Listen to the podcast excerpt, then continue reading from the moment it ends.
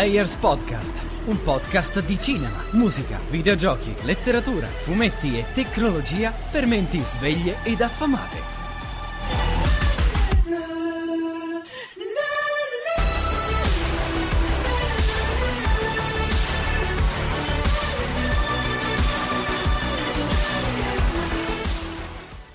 Bentornati a Players Podcast, questo è l'episodio 3, io sono Tommaso De Benetti, uno dei responsabili editoriali della rivista, con me c'è Emilio Bello che è già stato con noi nell'episodio 0, eh, giornalista, eh, scriptwriter e altre cose che vi dirà lui. Ciao Emilio.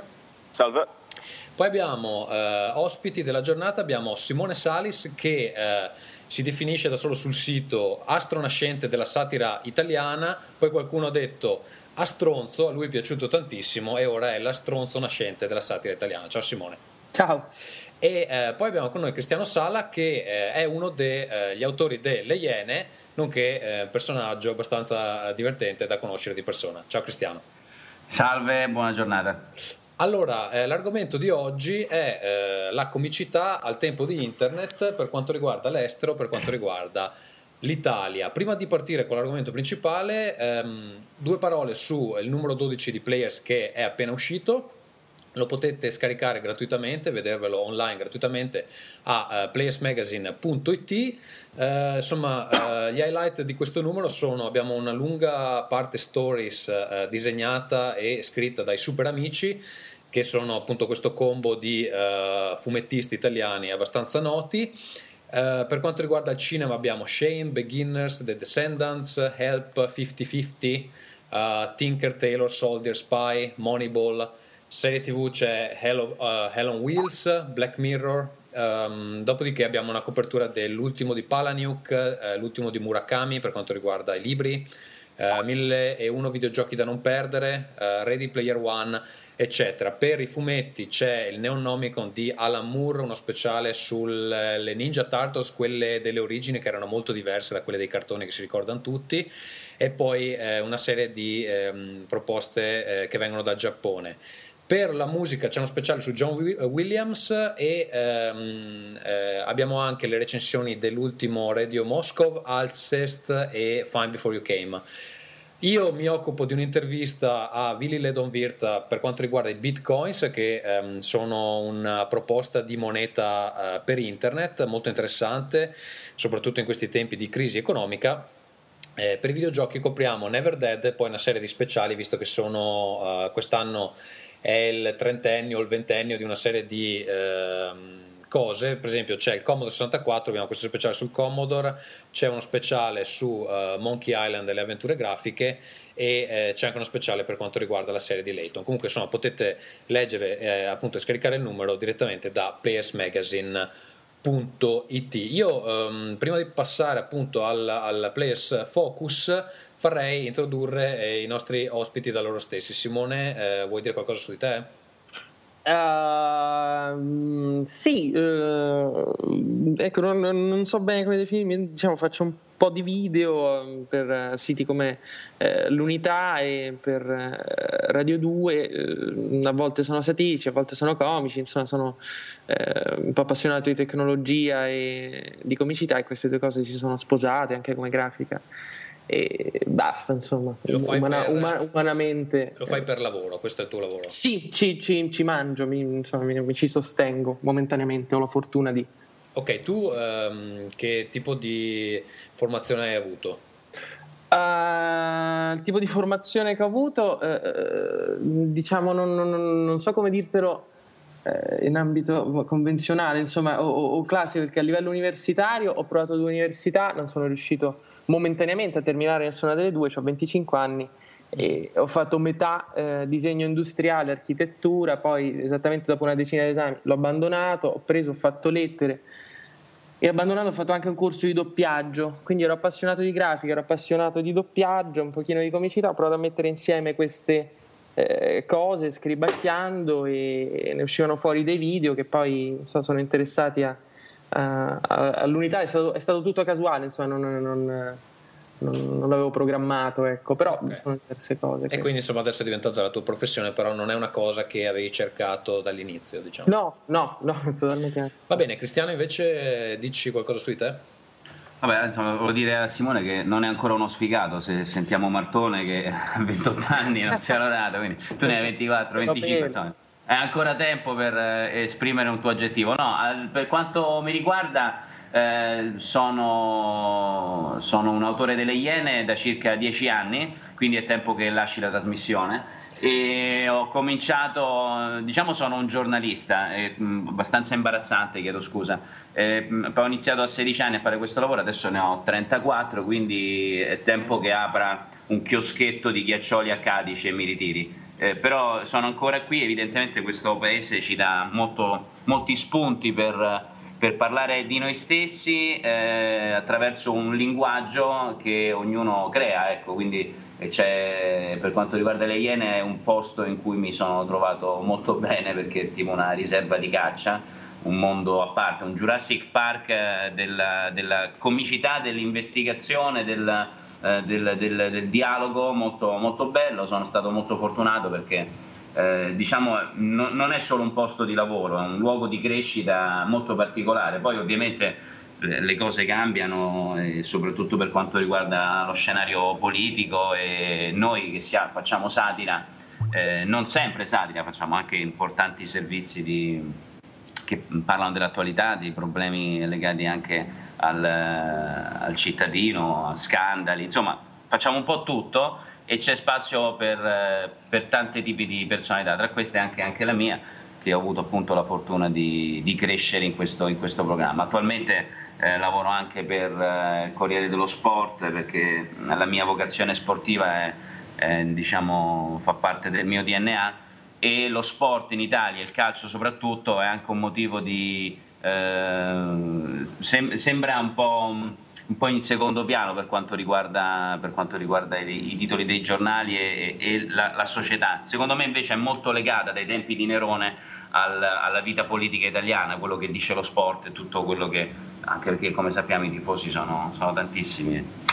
e io, e io, tra questi, quindi diciamo è un parallelismo, come spiegare il mondo attraverso il calcio, è il libro di un sociologo che ho letto qualche anno fa e diciamo che mi, mi ci ritrovo molto. Va bene, grazie di questa ottima presentazione. Um, ultima notizia uh, per um, gli appassionati della versione uh, ebook. Um, allora, la versione EPUB e Mobi del del numero 12 è in arrivo, lo stiamo preparando, ci vuole un po' di tempo, comunque nei prossimi giorni quando sentirete questo podcast probabilmente sarà già disponibile. Ok, eh, direi di far partire la sigla di Players Focus. Players Focus.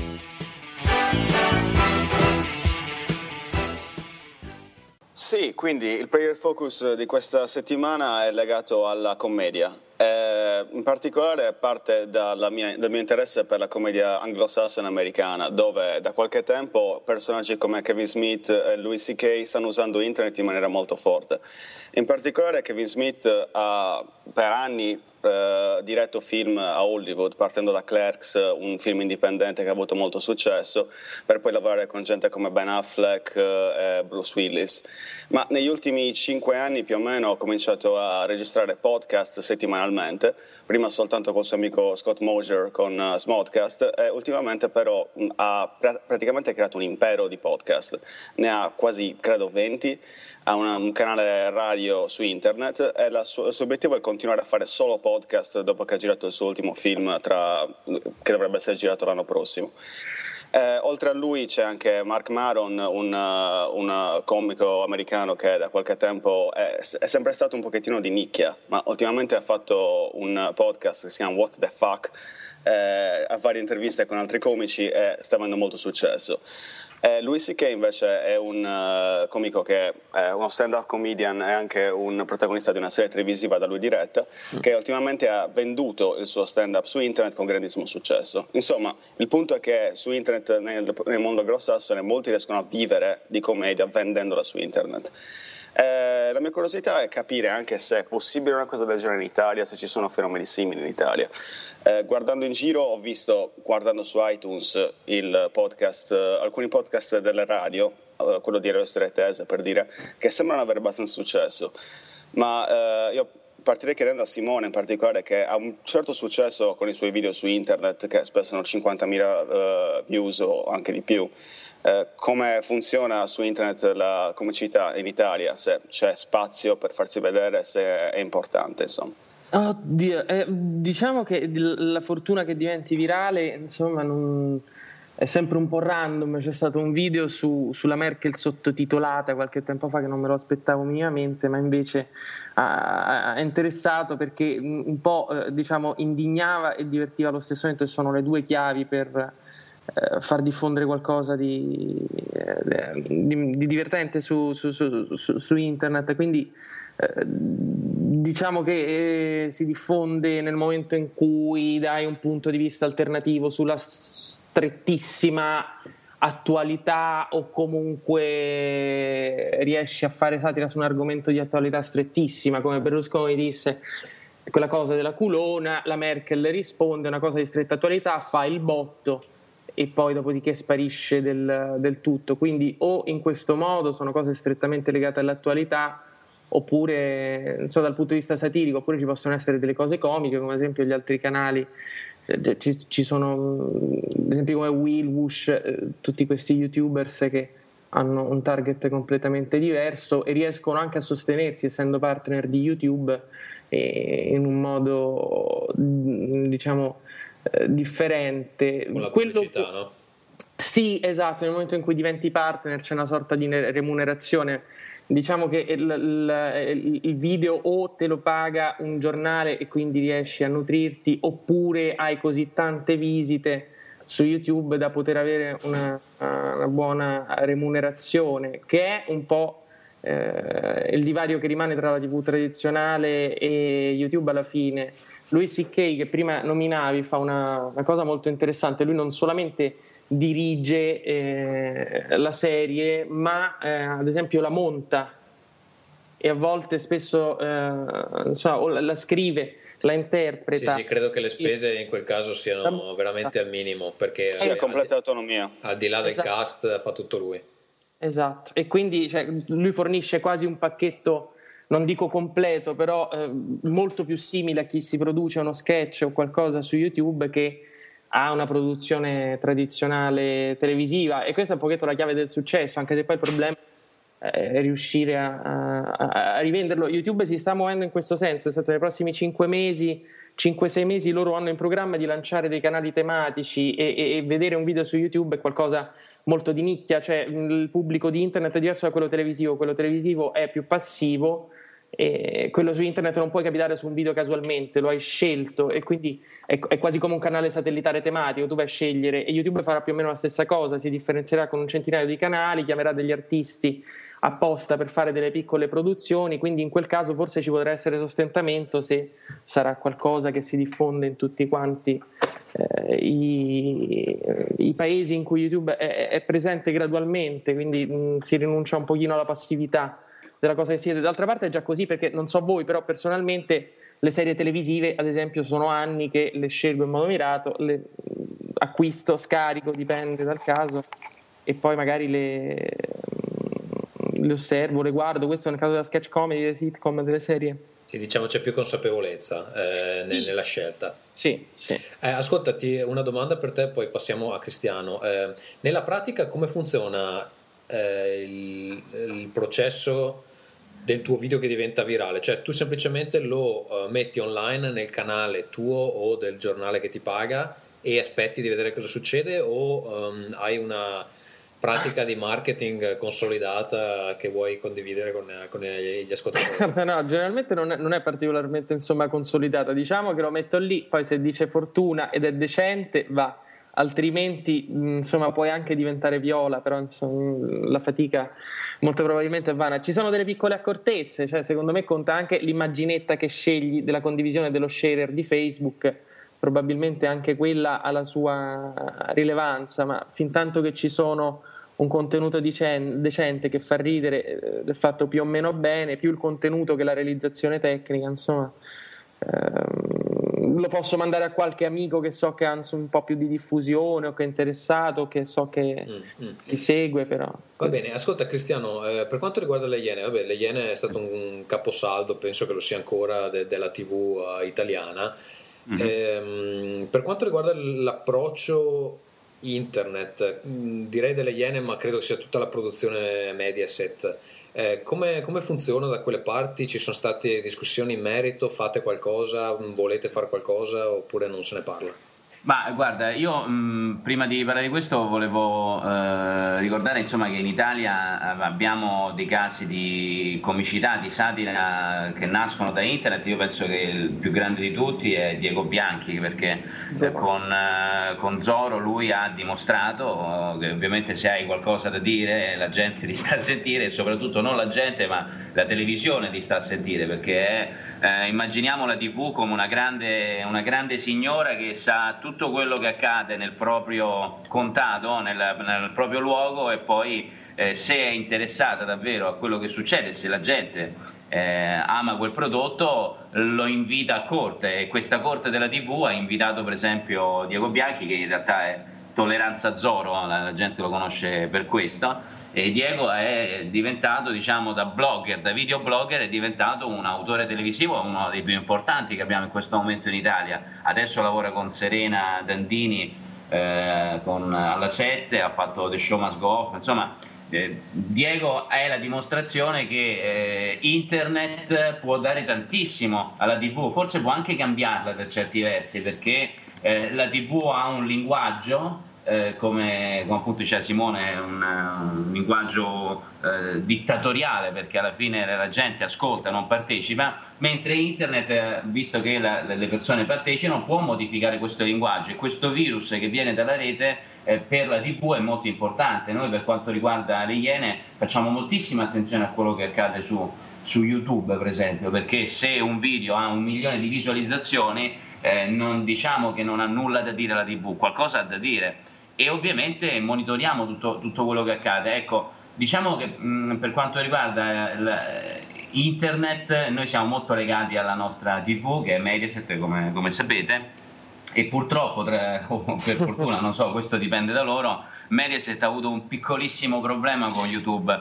eh, una causa molto lunga che ha portato alla, alla rimozione diciamo, quasi totale. Alla rimozione totale, esatto, dei, dei video di, di, Mediaset e ovviamente anche delle Iene perché quello che facciamo noi eh, poi diventa proprietà immediata di Mediaset e, e adesso Mediaset ha un suo sito uh, video.mediaset.it e noi facciamo parte come iene.mediaset.it di, questa, di questo portale nel quale chi vuole rivedere i servizi delle Iene deve passare per, per Mediaset. Questo ovviamente non, non, sto indagando se è giusto o se è sbagliato, ovviamente sarebbe più eh, veloce vedere un video su YouTube anche se YouTube adesso ha messo la pubblicità all'inizio, quindi per quant'altro è anche un motivo di discussione. Diciamo la pubblicità di YouTube dura eh, un pochino meno rispetto alla pubblicità di Mediaset, però è un modo per sostentarsi. La crisi economica ha colpito anche un grande colosso come Mediaset, quindi alla fine eh, diciamo che eh, mh, se uno è attento eh, riesce a trovare delle cose molto interessanti, poi ovviamente sta al, al, colpo di fortuna anche, possiamo dire anche questo, perché la, la TV, il successo nasce anche da una scintilla che si chiama fortuna.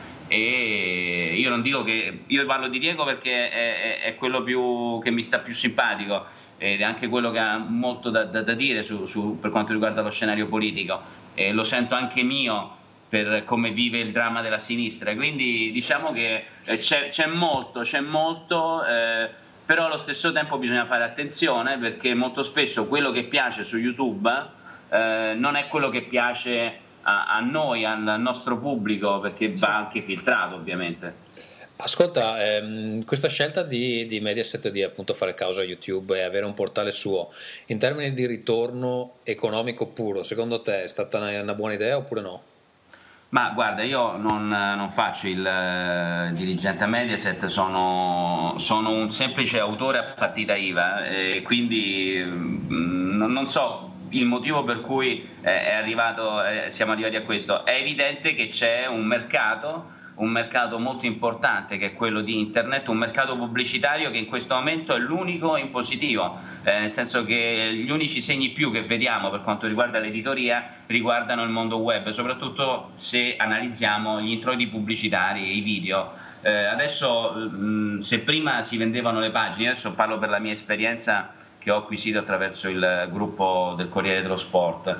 Eh, su questo, Esatto, su una questione di click. Se prima c'era un. Repubblica su questo è, è, diciamo, il, primo, il, primo, portale italiano e, quant'altro. Eh, se prima c'erano i click, cioè tu vendevi le pubblicità attraverso i click che facevi, adesso c'è un altro tipo di discorso che è quello che anticipa appunto Mediaset, cioè i video, la vendita di pubblicità sui video, quello che appunto fa incazzare la gente. Però quello che fa incazzare la gente è quello che fa guadagnare l'editore perché eh, adesso la pubblicità su internet paga se c'è il video. Quindi in, eh, per quanto riguarda le intro, per quanto riguarda i banner che appaiono sui video, ecco, il, eh, il discorso è tutto lì, ecco perché Mediaset ha chiuso i battenti a YouTube, perché ovviamente è un mercato che voleva guadagnare direttamente il produttore, che, che appunto Mediaset è nel diritto, non è che sto dicendo che è stato sbagliato è giusto, ognuno... Ehm, diciamo YouTube non è un'oasi di, eh, di fricchettoni dove tutto quanto passa gratis, anzi lì è un'industria vera e propria, eh, si è scontrati con un'altra industria che è quella di Mediaset, si è arrivati a questa decisione e che eh, giustamente non riguarda solo Mediaset Tommaso, riguarda, eh, parlo dello sport, dei diritti highlights sul, sul calcio, della Formula 1, la Formula 1 è stata la prima a fare causa, a chiudere i video che passavano dalla Formula 1, quindi insomma c'è un mondo, eh, compartimenti stagni per quanto riguarda i rapporti tra aziende, ma che fa parte di, un, di, un unico, di una sfera che è quella appunto della, del, dei video e della pubblicità. Va bene.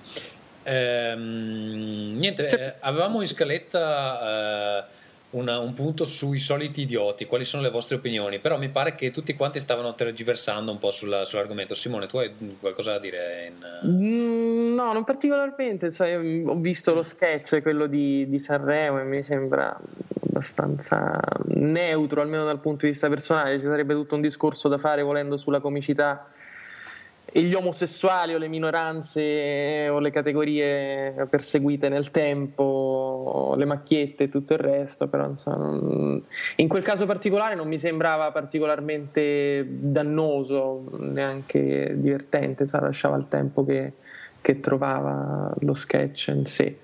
E sui soliti idioti in generale non li seguo molto, quindi insomma. Ok, Cristiano, qualche opinione nel merito? Ma eh, diciamo che ho, mm, essendo un fan sfegatato di Matt Lucas e David eh, Williams su, e parlo ovviamente di Little Britain, eh, che è una versione eccezionale secondo me di comicità nonsense inglese, un, eh, un, back, un background molto Monty Python quando ho visto i soliti idioti ho detto, ah, ecco, vedi, ci hanno pensato loro a eh, provare a copiare eh, Little, Little, Britain e quella comicità lì. Su certe cose eh, magari fanno anche, fanno anche ridere, però il discorso è eh, non sono riusciti a sfuggire da un capisaldo della comicità italiana che è quello della macchietta e purtroppo si sono nel tentativo di fare del nonsense sono caduti un, in una buca enorme che è quella della macchietta. Quindi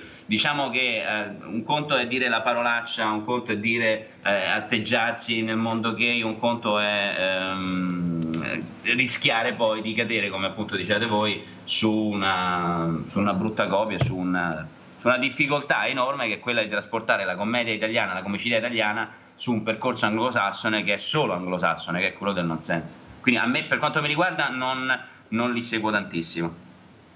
Sì, anch'io per dire non l'ho praticamente mai visto anche perché non vivo in Italia. La cosa che mi ha colpito magari è appunto che eh, sicuramente sembra ci sia una specie di scisma in Italia tra la comicità, diciamo, partiva dal bagaglino, i soliti doti forse sono un po' diversi, ma la comicità completamente fatta da macchiette, personaggi così. E poi dall'altra parte la, la comicità politica, che sembra essere comunque fortissima. Sì, che però è una cosa tutta nostra, mio, scusa, per, per, è sì. una cosa abbastanza strana perché se invece guardi un pochino alla comicità estera, la satira, il significato significato satirico, il livello satirico invece è sparso un po' dappertutto, lo puoi trovare da una cosa come i Simpson allo stand-up comedian cattivo che fa il Lenny Bruce e Bill X della situazione, a magari invece due battute in Friends non, non, non ce l'hanno invece questo livello di aulicità o quest'aura intorno sacra, per contro non hanno neanche il, cabaret becerissimo davanti spettacolo, bagaglino esclusivo e difeso, difeso come insomma può essere questo qua. Quindi è qualcosa un pochino di, di, di strana questa suddivisione che abbiamo solamente noi, cioè, o c'è il satirico eh, incensato comunque sì, sì, no. nella macchietta. Scusami. È molto curioso, infatti. No, no, no, è molto curioso anche dal mio punto di vista perché questa divisione poi sembra avere anche a che vedere con la gente che segue o una cosa o l'altra e sono completamente separati. Sì, diventano quasi delle fazioni. Sì, non, sì eh, c'è il rischio di un abuso di, di mm, comicità, nel senso che um, in, in Italia sì, è un abuso di comicità perché immagino Beppe Grillo Grillo. Beppe è un grande in questo, è stato un comico degli anni 80 eccezionale che, che, ha inaugurato un nuovo modo di fare comicità in tv del, front show, del, del frontman, dello showman comico, forse è stato il primo a riprendere un po' gli americani in questo senso. Eh, però poi alla fine c'è il rischio che fu, eh, mi, mi, permetto di fare un riferimento storico, di arrivare al, al fronte dell'uomo qualunque, che era un, eh, il primo movimento qualunquista italiano eh, fondato da Guglielmo Giannini, eh, che era un uh, comico, un, un, un, diciamo sì, uno che lavorava in teatro e fondò un movimento politico. Anche lì fu prima, il primo senso di abuso di, di comicità, arrivare appunto alla politica. Qui si tende a voler dire una cosa, al primo, al primo applauso che si ha si tende a rivendere subito la pentola. Questo è la modernità delle cose. Se lo fa Beppe Grillo è un discorso, se lo fanno magari gli ultimi arrivati, diciamo che la cosa può anche infastidire. Certo, no, in questo caso oltretutto, oltre al caso di Grillo che sicuramente è particolarmente importante, a me aveva colpito molto anche quello che è successo a Luttazzi, mi sembra l'anno scorso quello prima, mm. ma eh, lui appunto da comico molto rispettato anche per la comunità surreale, poi è passato eh, anche lui a diventare una specie di guru della politica, della satira politica italiana.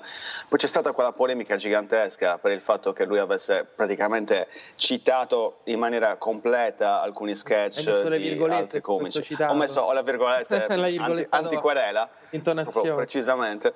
Ma comunque ma, guarda, sono... non ha querelato nessuno finora ma anche perché c'è, comunque c'è un video internet che sono 40 minuti e parla di per sé e si trova facilmente. E, e la cosa che mi aveva colpito comunque è che moltissimi fan ave, avessero difeso Luttazzi non per la sua comicità ma perché era considerato un baluardo dell'anti-berlusconismo per cui comunque si doveva difendere eh, sono curioso di sapere come, in particolare nei circoli tra comici, come si vive questa cosa.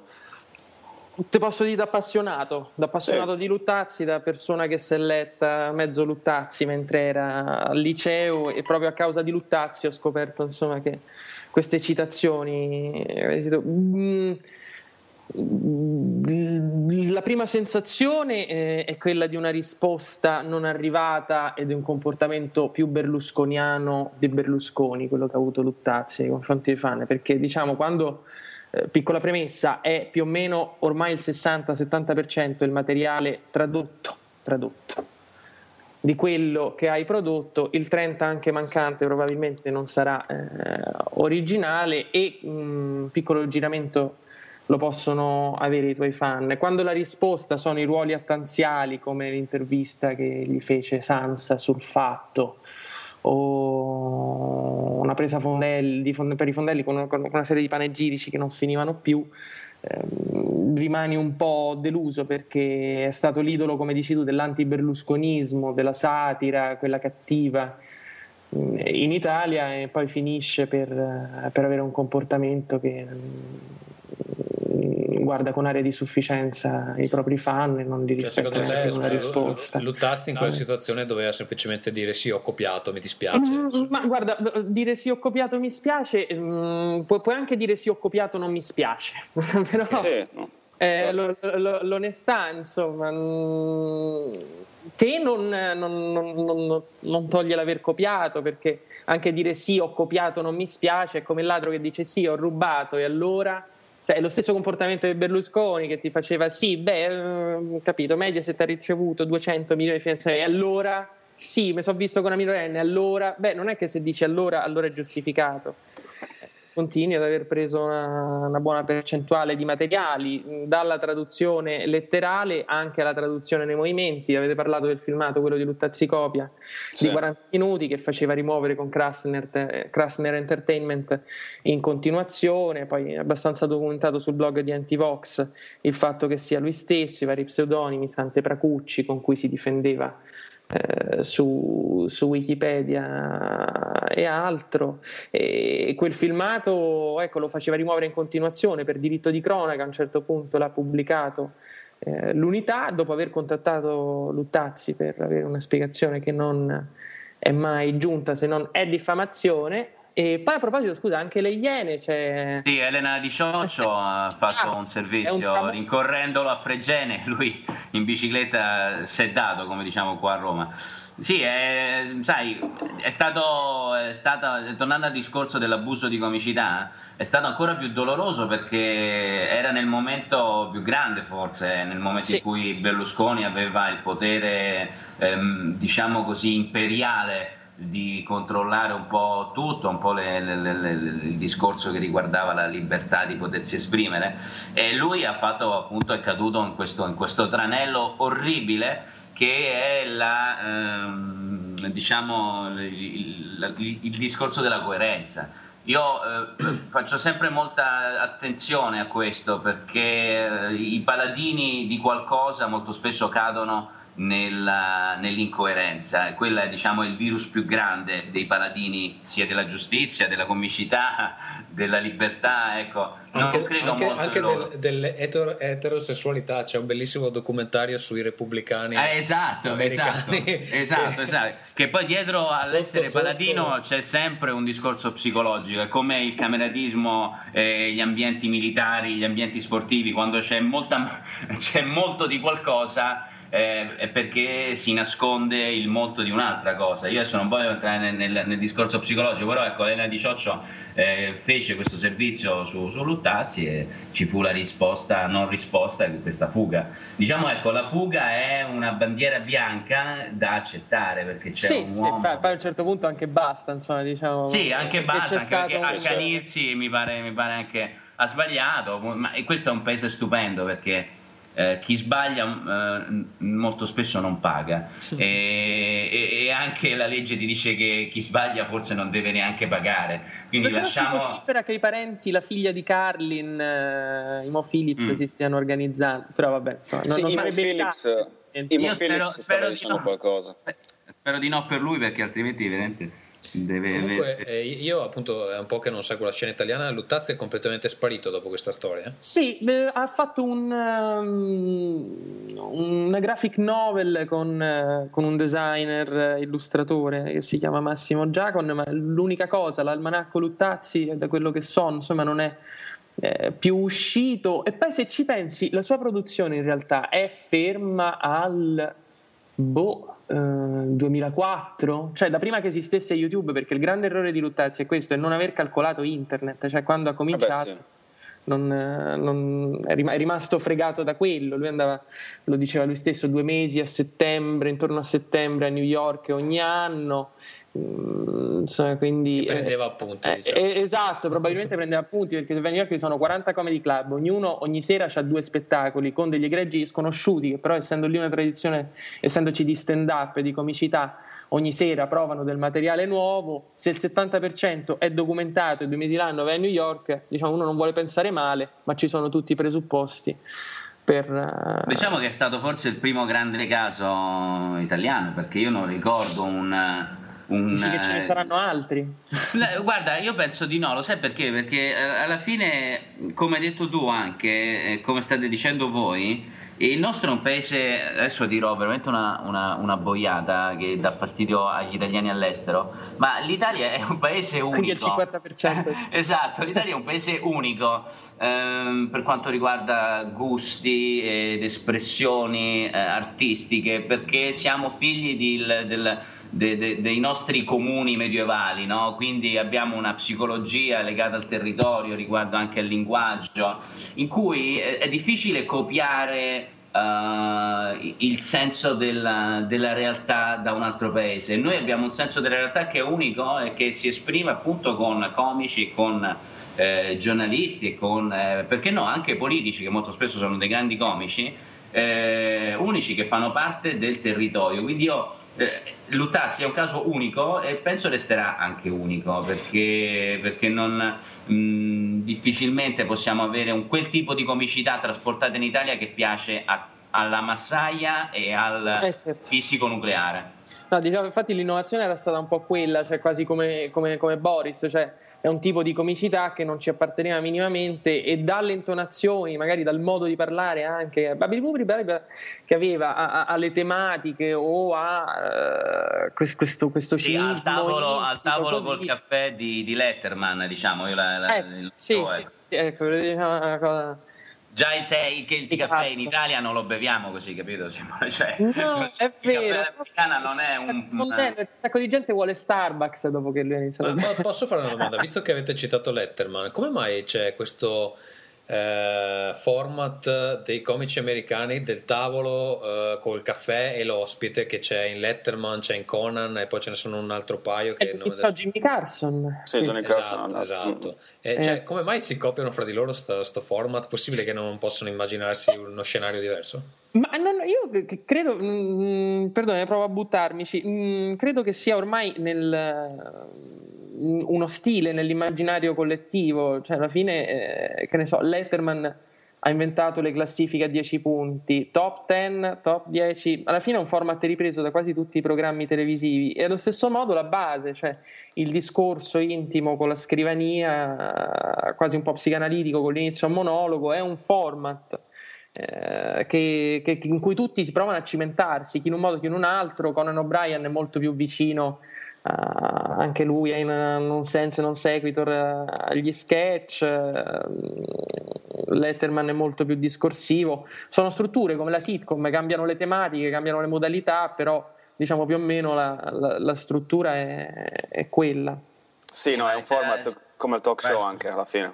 Sì. Eh, Stessa cosa, late night esiste da loro, noi non esiste, a parte quelli Luttazzi nessuno ha veramente provato a farlo. Là ce ne sono vari, è, è riconosciuta una cosa che, sai, quando cambi canale vedi quello, sai che quello è late night, mm. è, un modo anche, è un modo per farsi riconoscere. Ci sono gli Cambretti ci sta provando, eh sì. cioè, insomma, la Cambretti l'ha fatto ma lui è in piedi, poi c'è una poltrona, c'è una sedia molto più comoda, c'è un rapporto... È un po' strano, sembra più un, diciamo, un uno spettacolo ispirato Ma a perché noi fondamentalmente noi sì, siamo cattivi con l'intervistato, no? Eh, te lo dico io che insomma mm, faccio le doppie interviste da, da una vita. Eh. siamo cattivi, però um, tendiamo sempre a non uccidere il nostro intervistato. Ecco. Ne, per quanto riguarda, io parlo della doppia intervista eh, delle Iene, non assolutamente del, del, servizio, perché molto spesso nel servizio roviniamo le persone. Ecco, però nel, nel, cerchiamo sempre un'umanità. Noi cerchiamo molto l'umanità perché, siamo, perché, perché può dare molto. E diciamo che il talk show italiano, vero, la base del talk show italiano fu il Maurizio Costanzo Show eh, quello è il talk ecco, show. Già c'è un di giudizio su tutto il resto. Posso dire è stato il primo talker um, showman, se così mi passate la, la, traduzione un po' ardita. Infatti ci fu un incontro negli anni, negli anni 80 tra, tra, Maurizio Costanzo e, e David Letterman in, in, America, in cui si tentò questo dialogo che poi in realtà fu, era impossibile, erano perché facevano due lavori diversi. Ma parlando anche appunto... parlava inglese. Ah, sì. Anche questo probabilmente. No, parlando anche di queste cose, appunto, la costanza e queste cose passate, abbiamo parlato di Berlusconi un paio di volte perché negli ultimi vent'anni è stato il perno della vita sociale italiana e adesso è praticamente, sembra sia sul retrovisore, sembra che stia passando. Eh, sono curioso di sentire nei vostri ambienti quale sia la sensazione, che, che si, si stia andando in un altro posto. cioè, perché veramente si parlava quasi solo di quello per un grosso periodo. Adesso invece dite che... Dici, dici che come spunto, come spunto sì. comico non, eh, sì, non è più cioè, lui, insomma. Si è sentito una specie di cambio completo proprio? Bah, si respira un pochino dal punto di vista satirico. Diciamo che poi purtroppo quello di, prima. Eh, scusami, Cristiano, se vuoi dire qualcosa di più sensato. Io so, diciamo... no, no, no, cioè, no, diciamo che il, quello che hanno detto Luca e Paolo a Sanremo, eh, che è stata una battuta insomma, molto, molto carina, è diciamo una, un click fotografico sul momento del, della comicità della satira italiana e che con eh, il passaggio dietro le quinte, momentaneo ovviamente, di Berlusconi, eh, abbiamo un po' perso eh, lo sprint degli argomenti sul quale, sul quale trattare, perché Berlusconi è stato un, un pozzo di, di, di, di, creatività per chi voleva appunto fare comicità sulla, sulla realtà in questo momento non so a cosa ti riferisci, se, se pensavi, mm, era un discorso politico, un discorso di satira o no, proprio sta... di satira, proprio di satira nel senso, se, cioè sensazione di poter adesso esplorare di più, di poter fare qualcosa di diverso.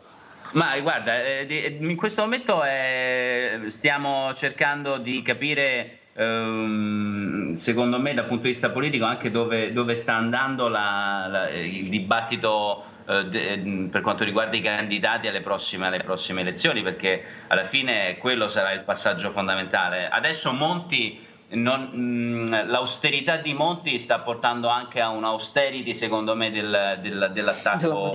Eh, che, che, non offre, non è, non offre tanti spunti. sì diciamo che quello che ha fatto io poi parlo di Sanremo voi non so se, se l'avete visto io ho visto tanto un pezzettino perché lavoro in tv ma non ho la tv. E ho, ho visto l'intro dell'attore mh, di Rocco Papaleo eh, che era di una sobrietà talmente eh, alta che veniva da ridere perché appunto c'è questo, questo comico col cappotto con gli occhi sbarrati che dice non devo essere sobrio perché, perché, in questo momento c'è il governo Monte e dobbiamo essere sobri. Ricorda un po' l'austerity italiana degli anni 70. Il prossimo Sanremo lo conduce Walter Chiari, infatti. Beh, guarda, io, io quello Sanremo purtroppo è un, è, un, è un, pegno che dobbiamo pagare alla nostra, alla nostra italianità. italianità. Bravissimo. Ok, direi che c'è un'ultima domanda per quanto riguarda Boris, poi possiamo passare oltre. Sì, sì, eh, la mia curiosità anche per chiudere diciamo, una nota di speranza era dire, il, eh, abbiamo parlato del fatto che gli italiani abbiano questa specificità proprio, ma eh, adesso che è arrivato internet, come Luttazzi è stato diciamo, abbastanza incastrato dal nuovo fenomeno, ci sono anche nuove modalità che stanno entrando in Italia e Boris è la prima serie televisiva che sta veramente avendo successo di critica e anche relativamente credo di pubblico. Eh, sono curioso di sentire da voi qual- cosa pensate della serie, se pensate che possa essere un primo passo per, di, per un diverso tipo di comicità in Italia. Prego. Simona, se vuoi cominciare.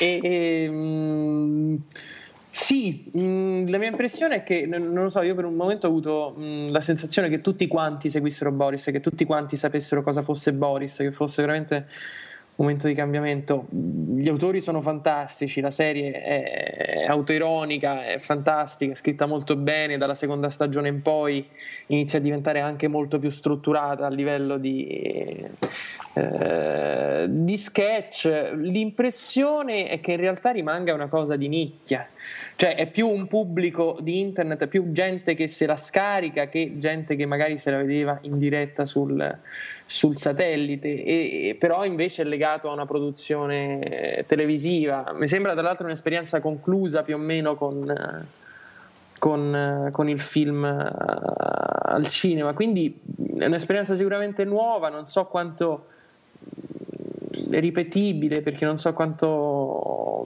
tentano, tentino di investire eh, i, i, network televisivi su, su, su, un prodotto del genere, cioè da noi è molto di più, magari conviene fare più Don, Don Matteo 50 o, o, non lo so, o Figlio di divorziati 20 su Rai piuttosto che, che un qualcosa come, come, come Boris. Che, Ma diciamo che sono d'accordo, nel senso che è un... Eh, quando ne, ne parliamo anche tra, tra, tra noi, tra, tra, tra, colleghi, un'altra parola orribile, scusate, e, um, c'è appunto questa, piace a tutti, eh, però um, ne parlo con eh, le altre persone, cioè la gente normale che conduce una vita normale nella vita, che ha una famiglia, che, che ha un lavoro, che, che, che insomma t- torna a casa la sera e dorme, ecco, e, però non lo conoscono. Eh, A, innanzitutto perché il, da, da, chi viene ehm, riprodotta è una TV che non hanno tutti, eh, perché, perché, comunque mh, al di là del film che poi è uscito eh, era un film dedicato a chi seguiva in una sì, tv sì. di nicchia un programma di nicchia per gente di nicchia. Insomma diciamo è una, la nicchia della nicchia che però è una, diciamo, un urlo al mondo che ci siamo che gli autori italiani ci sono che, eh, che attori... i loro neuroni pure. Esatto, e quindi io dico che, eh, come dire, abbiamo trovato il petrolio, eh, c'è, ci siamo, siamo vivi e, e, forti.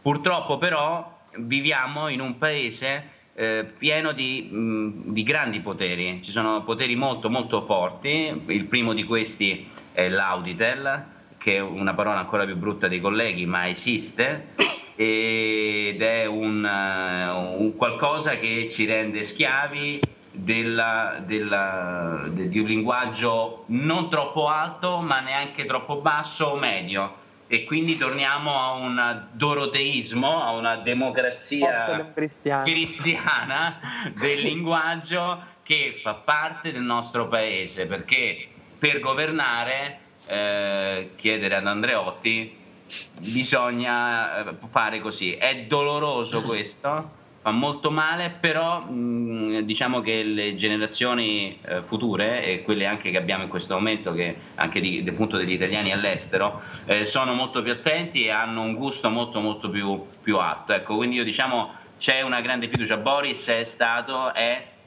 il manifesto dell'artista e degli artisti italiani che ci sono, sono vivi e che hanno ancora tantissimo da dire, un po' come, come la musica, un po', come, come, come, tante altre cose, perché fondamentalmente diciamo che il Made in Italy per quanto riguarda la produzione nostra è sempre molto, molto apprezzato. L'importante è non tentare di copiare da, da, altri perché si rischia di fare poi una, una, brutta figura, come ne abbiamo già parlato oggi, ma soprattutto di non essere capiti, che è la cosa più dolorosa per uno scrittore, un autore, un cantante. Quando non sei capito è veramente è, è doloroso. Ecco. Va bene, grazie. Eh, Cristiano, so che tu ci devi lasciare, spero solo metaforicamente. Sì. Ti lasciamo andare a lavorare e invece noi continuiamo con Simone con Players Roundtable. Grazie, è stato bellissimo. Restiamo amici. Eh, vi aggiungo su Facebook. ciao, ciao, ciao, ciao, ciao, ciao, ciao. Players Roundtable. Ok, allora eh, rieccoci al nuovo appuntamento con Players Roundtable, i consigli eh, della redazione di Players e dei nostri ospiti eh, su quello che vale la pena, ehm, su quello a cui vale la pena dare un'occhiata.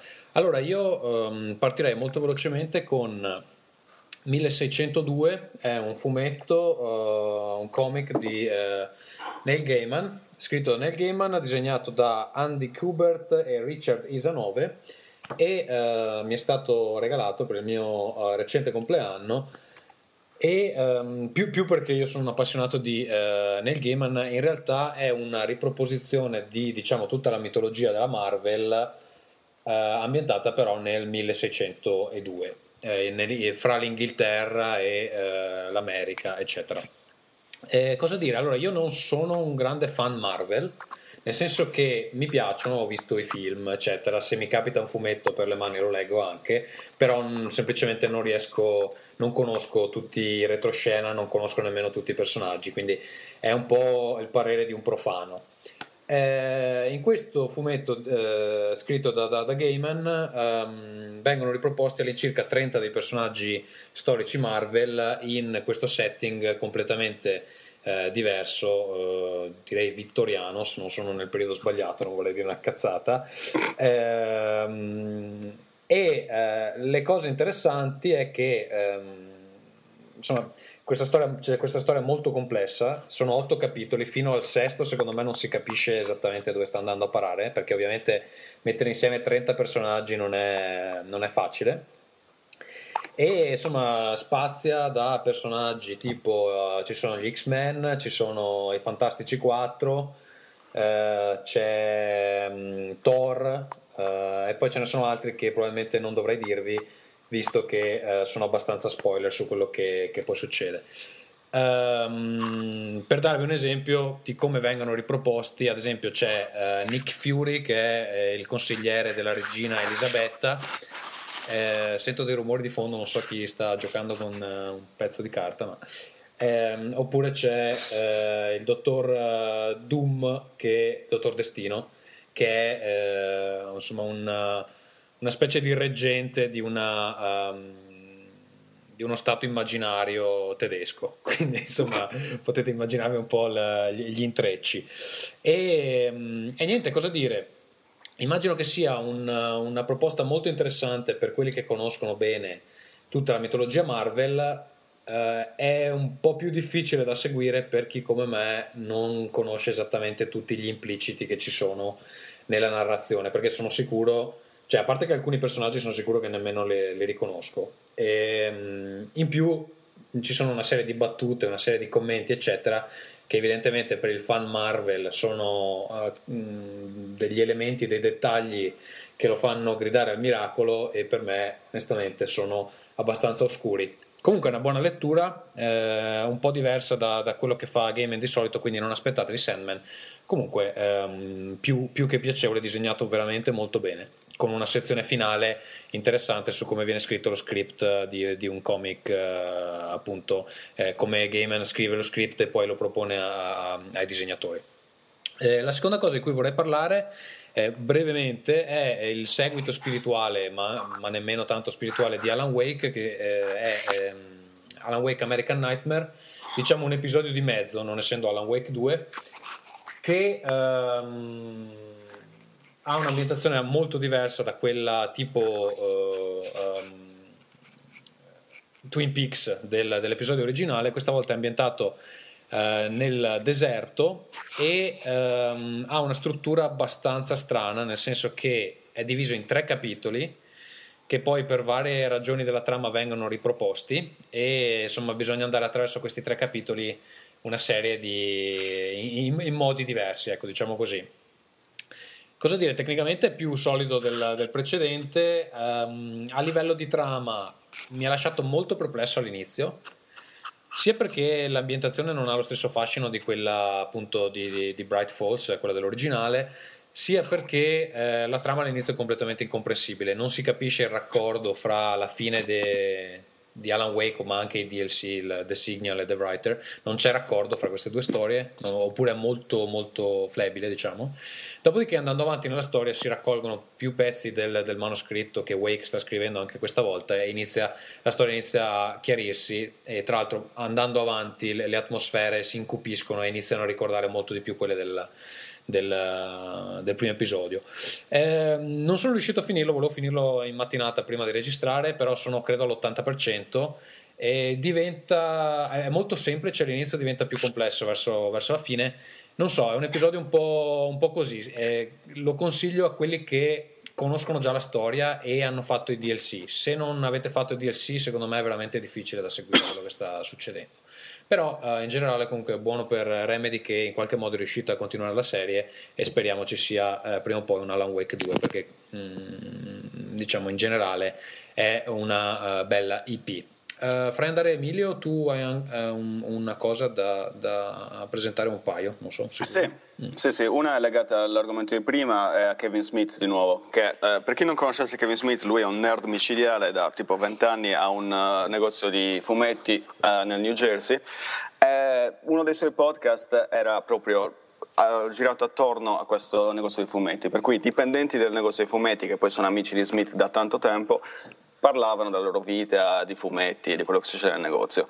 Questo podcast è stato trasformato adesso in una serie televisiva che va prima di The Walking Dead in America eh, sono 50 minuti, è una specie di reality show in pratica. Eh, appunto, segue la vita di questi impiegati in un negozio di fumetti ed è abbastanza intelligente nel modo in cui è strutturato, perché a parte varie, il cazzeggio del negozio, ogni volta che entra un nuovo cliente e vuole o comprare, in particolare vendere qualcosa di raro, un fumetto rarissimo o la prima copia di una action figure di qualcosa, o di qualcosa del genere, fanno questa specie di momento di tensione perché devono cercare di capire a quanto vendere. Eh, la, il fumetto, il disegno, quello che sia. E sono riuscito a trovare un modo per rendere qualcosa che potrebbe essere molto noioso, interessante. Eh, per ora sono alla seconda puntata, è una cosa che probabilmente piacerà più che altro a chi segue Kevin Smith o a chi è interessato a fumetti in maniera molto molto approfondita ma è abbastanza interessante e divertente. A parte questo, poi segnalo un, uno, forse il, fenomeno che eh, ha fatto parlare moltissimo nel mondo dei videogiochi nelle ultime due settimane. Eh, Tim Schafer, il creatore di Full Throttle, uno dei, eh, dei veterani della Lucas, dell'avventura grafica Lucas, ha eh, fatto un, un, nuovo progetto eh, su Kickstarter, che è questo sito che permette di finanziare eh, dei progetti soltanto chiedendo diciamo, soldi alla gente, poi la gente mette quanti soldi vuole secondo quanti soldi eh, vengono eh, donati dalle persone, ognuno riceve un diverso tipo di ricompensa. Eh, Schaefer voleva finanziare un'avventura grafica vecchio stile e ha chiesto 400.000 dollari, ha cercato di, di diciamo, raccogliere 400.000 dollari in un mese, poco più di un mese. In otto ore ha raccolto 400.000 dollari e adesso, con ancora una ventina di giorni eh, che rimangono per questa raccolta, sono arrivati a 2 milioni. Per cui è abbastanza impressionante perché sono, dimostra che in particolare un, un, game designer molto rispettato e anche diciamo, a cui molti si sono affezionati può riuscire a produrre un videogioco in maniera completamente indipendente. Eh, ancora è possibile donare? Ed è interessante anche perché a parte il videogioco se si donano anche solo 15 dollari si può avere accesso al dietro le quinte che sarà un documentario eh, che seguirà tutta la lavorazione e a tantissime altre cose. Per cui il progetto si chiama Double Fine Adventure e si trova su kickstarter.com eh, sì, io sono a posto. Simone? Uh, io ho visto che gli argomenti sono stati più o meno insomma la stand up, gli sketch, cose così, però de- delle, delle saette di suggerimenti di cose che insomma penso possano essere piacevoli e utili. A parte Cristiano nominava i Monty Python ovviamente per chi non l'ha vista la serie Flying Circus che da qualche anno è stata sottotitolata anche in italiano mi sembra un, un obbligo. C'è un, un, libro che più di tutti rappresenta la comicità americana da cui ha attinto anche Luttazzi, tant'è che la versione italiana Luttazzi ha fatto una eh, ha, fatto, eh, ha, scritto lui la, la, premessa che si chiama Come parlare sporco e influenzare la gente di, di Lenny Bruce ed è quindi una, un'autobiografia di, eh, di Lenny Bruce. E sempre un'altra saetta veloce invece per chi già conosce un pochino possono essere eh, i monologhi di stand up di Steve Martin iniziale che sono poco conosciuti diciamo rispetto alla sua carriera da, da, attore ed esistono solamente in forma audio, un po' come quelli di Woody Allen, ma sono raccolti all'interno di un CD eh, che si chiama A Wild and Crazy Guy, eh, Steve Martin, e non si riesce neanche a scaricare da iTunes, però è possibile ordinarlo su Amazon e sono tutti i, i, i primi spettacoli di stand-up di Martin che esistono appunto solo in forma audio, vale la pena dargli un ascolto. Ok, grazie per, eh, per il contributo. Eh, per quanto riguarda Players Mail, in realtà ci è arrivata della posta questa volta e non l'ho distrutta come è successo nell'episodio precedente perché insomma, per, per aggiornare Simone mi è esploso l'hard disk perdendo insomma, le missive che ci hanno mandato. Questa volta la posta è arrivata, eh, però insomma, si tratta di posta mh, mm, non da leggere per il podcast, ma fra noi e gli ascoltatori sono arrivate delle segnalazioni interessanti, quindi ringrazio chi ce le ha mandate e ne faremo buon uso. Um, per quanto riguarda invece um, l'ultima cosa che volevo dire è che um, volevo ringraziare chi ha fatto delle donazioni eh, per players vedo che in questo periodo sono leggermente aumentate, credo che sia l'effetto anche delle versioni ebook così mm, insomma, apprezzate da, dal pubblico a casa e eh, vorrei fare un paio di ringraziamenti pubblici alle ultime che sono arrivate, cioè a eh, Luca Migliorini Andronio e eh, a Roberto Sorrentino per insomma, il contributo che hanno dato. Eh, grazie, ci aiuta a coprire um, le spese della rivista e anche della produzione delle altre cose. Va bene, io direi che questa puntata si può uh, concludere così. Grazie Simone per essere stato con noi. Eh, Grazie a voi. Speriamo che insomma, uh, i nostri ascoltatori vadano a vedersi alcuni dei tuoi video e uh, grazie ad Emilio eh, per appunto aver eh, co-condotto la puntata. Un, un appunto per Emilio, eh, questo lo volevo rendere pubblico, una delle nostre recensioni del podcast su iTunes, quella che ha meno, meno stelle, si lamenta del, del, tuo accento sardo, quindi... Ah sì sì sì, no, quindi devi fare un corso di dizione. Infatti, esatto. No, no, vabbè, cioè, il, mio unico, il, mio unico, commento è che noi non negoziamo con i terroristi. esatto, bene, useremo le donazioni per mandarti a un corso di edizione. Va bene, grazie a tutti e buona giornata. Ciao ciao.